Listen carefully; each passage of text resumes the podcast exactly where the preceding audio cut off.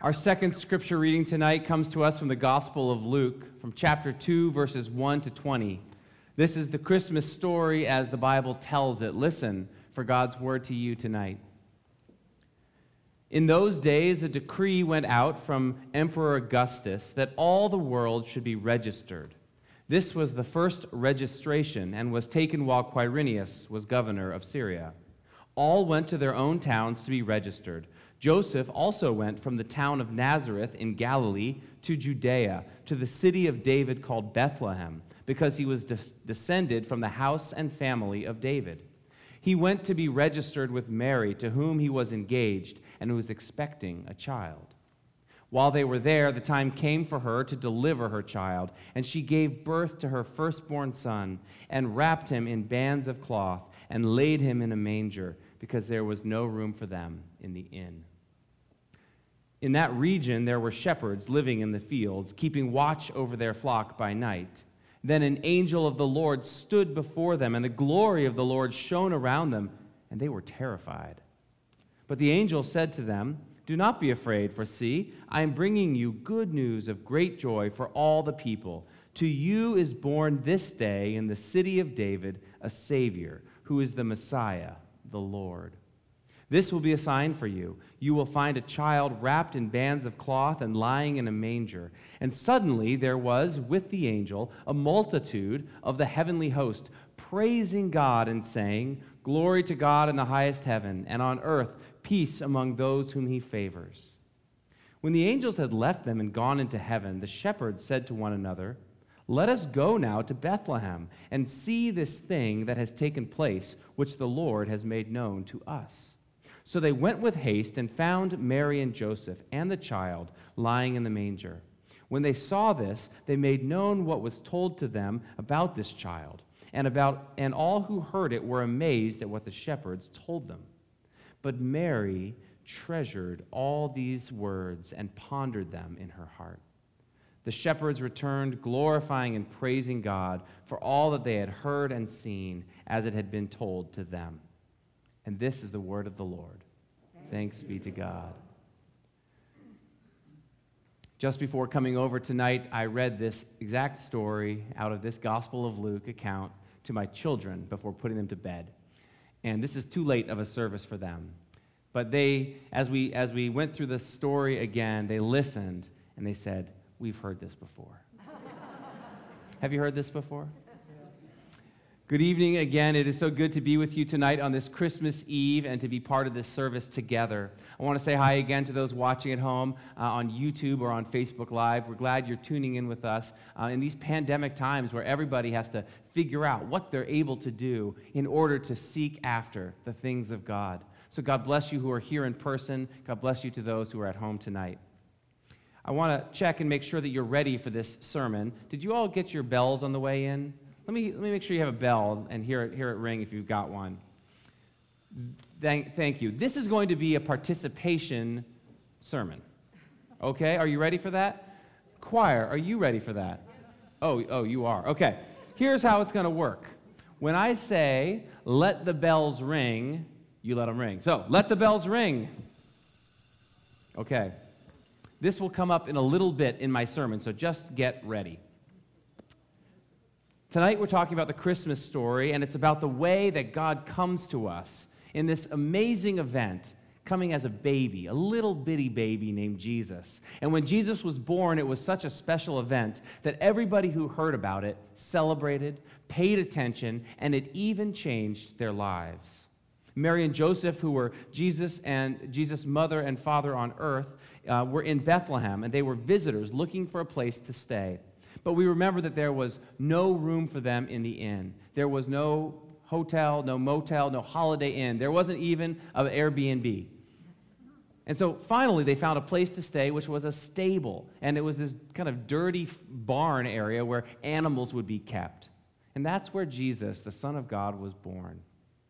No one has such a, a lowly beginning to their life as this child, showing us the love of God made known, made small, made accessible to us. And then there were these shepherds who were out in the fields watching their flocks by night, and a bunch of angels showed up in the sky and told them that Jesus had been born and that this would be good news for everybody. And then the angels went up into heaven, and they started singing, "Glory to God in the highest." After Jesus was born and the shepherds had gone to see him, we hear about the wise men in a later scripture passage. They came from far away because they also wanted to see Jesus, who they knew to be the newborn king. And the way that they found him was by following a star that led them all the way to Bethlehem, and it rested right over the place where Jesus was lying. And when they got there to Bethlehem, they opened their presents and they gave him gold and frankincense and myrrh. And I bet one of the reasons that we give Christmas presents to each other this time of year is because those wise men gave Jesus those first three presents. Another reason we probably give presents is because Jesus himself is the greatest gift that we can receive from God. Jesus comes to show us God's love, to teach us, to offer forgiveness when we get things wrong, which we all do sometimes, and to bring light into the dark places of our world. Jesus is the greatest gift of this season, and we're called on to receive him again tonight. Here's the thing about Christmas. It isn't a toy story, even though we're talking about gifts. It's not a toy story, it's a God story. It's a story about who God is and what God is up to in the world. And yet, because I want to talk to you tonight in a way you can hear, maybe I will use the idea of a toy story to help us understand the God story. Do you remember the movie Toy Story? Anybody remember Toy Story? There we go. It was a, it was a series of Pixar films that came out over the number of years. Raise your hand if you've seen one of the Toy Story movies at least. Okay, you're familiar at least. Um, this is all about Sheriff Woody and Buzz Lightyear, Rex, Ham, Bo Peep, and all the rest of them. If it's been a while, it's a good one to follow up on and watch later in this Christmas season. And so Sheriff Woody is the main character in the story, the main toy, and he belongs to a boy, a human boy named Andy. And every time Andy and the other humans leave the room, all the toys come to life. That's the story in Toy Story. And some of the big themes in this movie are about friendship, courage, sacrifice, the process of growing up, dealing with life's changes, and also with belonging. Feeling secure in who you are and whose you are. Woody, for example, is constantly monitoring his relationship with Andy, the main kid in the story, to make sure that no one else is trying to get into first place with Andy. He wants to make sure he's number one. And at one point in Toy Story two, Andy is worrying, or Woody is worrying that Andy, the boy, will go off to cowboy camp and leave him behind. He doesn't think Woody's going to bring him with him to cowboy camp this year because he's lost his cowboy hat and he can't find it. And Woody is starting to freak out. He's getting a little bit hysterical. He's so certain that Andy is going to leave him behind. He says, "Oh, great. That's just great. This will be the first year I miss cowboy camp, all because of my stupid hat." Bo Peep tries to calm him down. She says, "Woody, look under your hat." I think that's how she talks. "Don't be silly," Woody says. "It's not under my hat. It's a boot. I mean, it's a hat. Would you just look under your boot?" He's looking for his hat. So he lifts up his boot, and he says, "You see, no hat, just the word Andy." Andy was written on the underside of Woody's boot. Parents know about this, the way that you write the name of your kids on the label of their jacket, or maybe on a favorite toy, so that there won't be a mix-up if, if somebody takes the wrong thing, or if you leave it behind, you'll always be able to get it back. It's always important to know, who does this belong to? So for Woody, his value, his purpose, his importance in life, they're not defined by what he has or what he doesn't have, if he has his cowboy hat or not. It's defined by who he belongs to. And for us, it's the same way. On Christmas Eve, we are reminded again who we belong to. We belong to a God who loves us so much as to send his son Jesus into the world for us, just to be with us. God loves us so much that, that, that God's own name is written on the underside of our boot because we belong to him. This means that we are loved and claimed, and when we go astray or mess things up, which we all do sometimes, we are reclaimed, we are forgiven, we are made new, we are set free. So I want to celebrate with you tonight some of the good news of Christmas this year, which goes beyond just the story of uh, which gifts or toys we might get or give.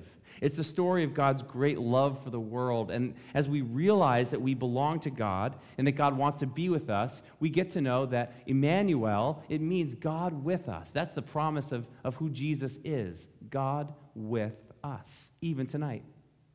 And so because of this great truth, we can join in the choirs of angels who sing. We can um, celebrate and participate in sharing the good news with others too. So let's do that a little bit tonight. Now, this is the participation part you've been wondering about. Let me review with you some of the news of this year, some of the good news, and I want to invite you to join in. Have your bells ready. This year, just this year, weddings happened, and babies were born, and anniversaries were celebrated, and goals were met. Let the bells ring.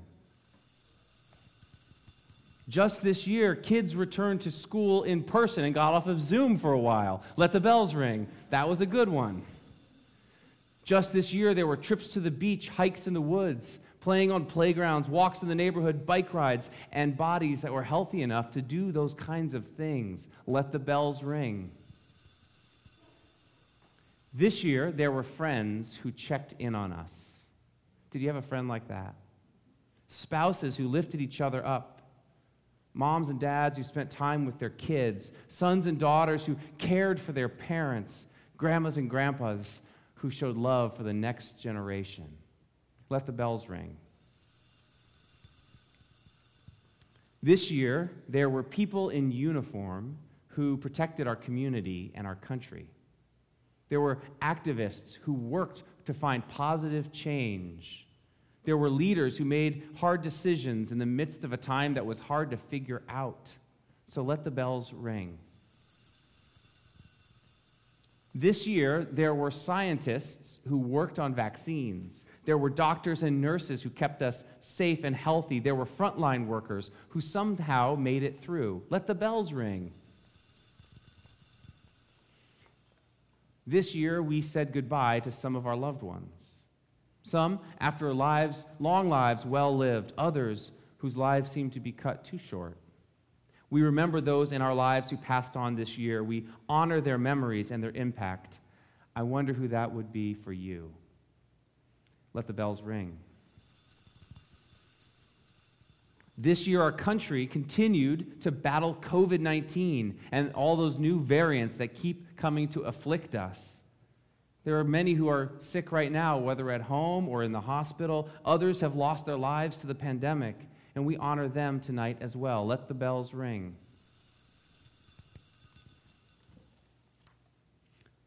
This year, we remembered that character counts. The ways that we treat other people, talk to them, the attitudes we have can make a real difference. My daughter has a t-shirt at, at home, and her t-shirt says, "Kindness. It's kind of my thing." And I like that. I, I like that idea. I like that attitude, that spunk. For the kindness that we want to show around us, the attitude we seek to have to those we meet, and that we also want to receive from others. Let the bells ring. This year we saw the end to the war in Afghanistan with a chaotic and scary handover of power. Do you remember that one? We, asked, we were asked as a country to receive refugees who were fleeing from war-torn places like that one. We remember the way that Jesus, soon after he was born on Christmas, he and his family had to flee to Egypt. By the time he was two, Jesus was a refugee. For those who are far from their homes and families at Christmas, including immigrants and refugees, let the bells ring. I think we could probably go on and on tonight. This list just builds as it as we go. Once you start praising and thanking God for the good things in your life, it gets long. And once you start bringing the hard parts of life to God, you don't want to stop.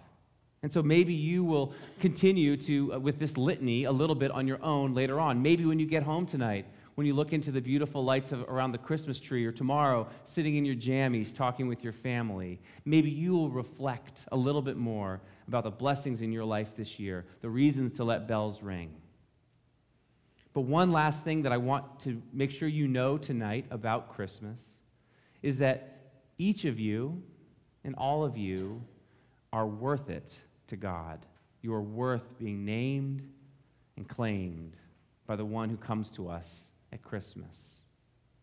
That's the reason that Jesus comes into the world, to remove and take away any barrier or barricade that would keep us from knowing who we are and who we belong to. You know, at the end of Toy Story two, Woody is snatched by this character called the Toy Collector. And the Toy Collector wants to clean him all up, you know, make him look really just like new so that he can sell him on the black market or something. Uh, there's a toy version of that. It's called eBay. No, um, he's trying to sell him online, I think. And so he cleans him up, makes him look like new. He even paints over the bottom of his boot, paints over the name Andy, and that name disappears. Woody struggles to find his place in the world and to remember what his life is all about. But then he scratches off that fresh paint that's on his boot, and he sees underneath that Andy's name is still there. I pray this Christmas that you will spend some time scratching off whatever that paint is. It's covering up your relationship and connection to God. Scratch off any of the gunk that's clinging to you, any of the false self-images that you're lugging around with you as a heavy burden. And as you do, I hope that you will know that the name of Jesus, the one who comes at Christmas, is written onto your heart. Jesus is written into who you are. You are known by him, loved by him, and you are claimed by him today.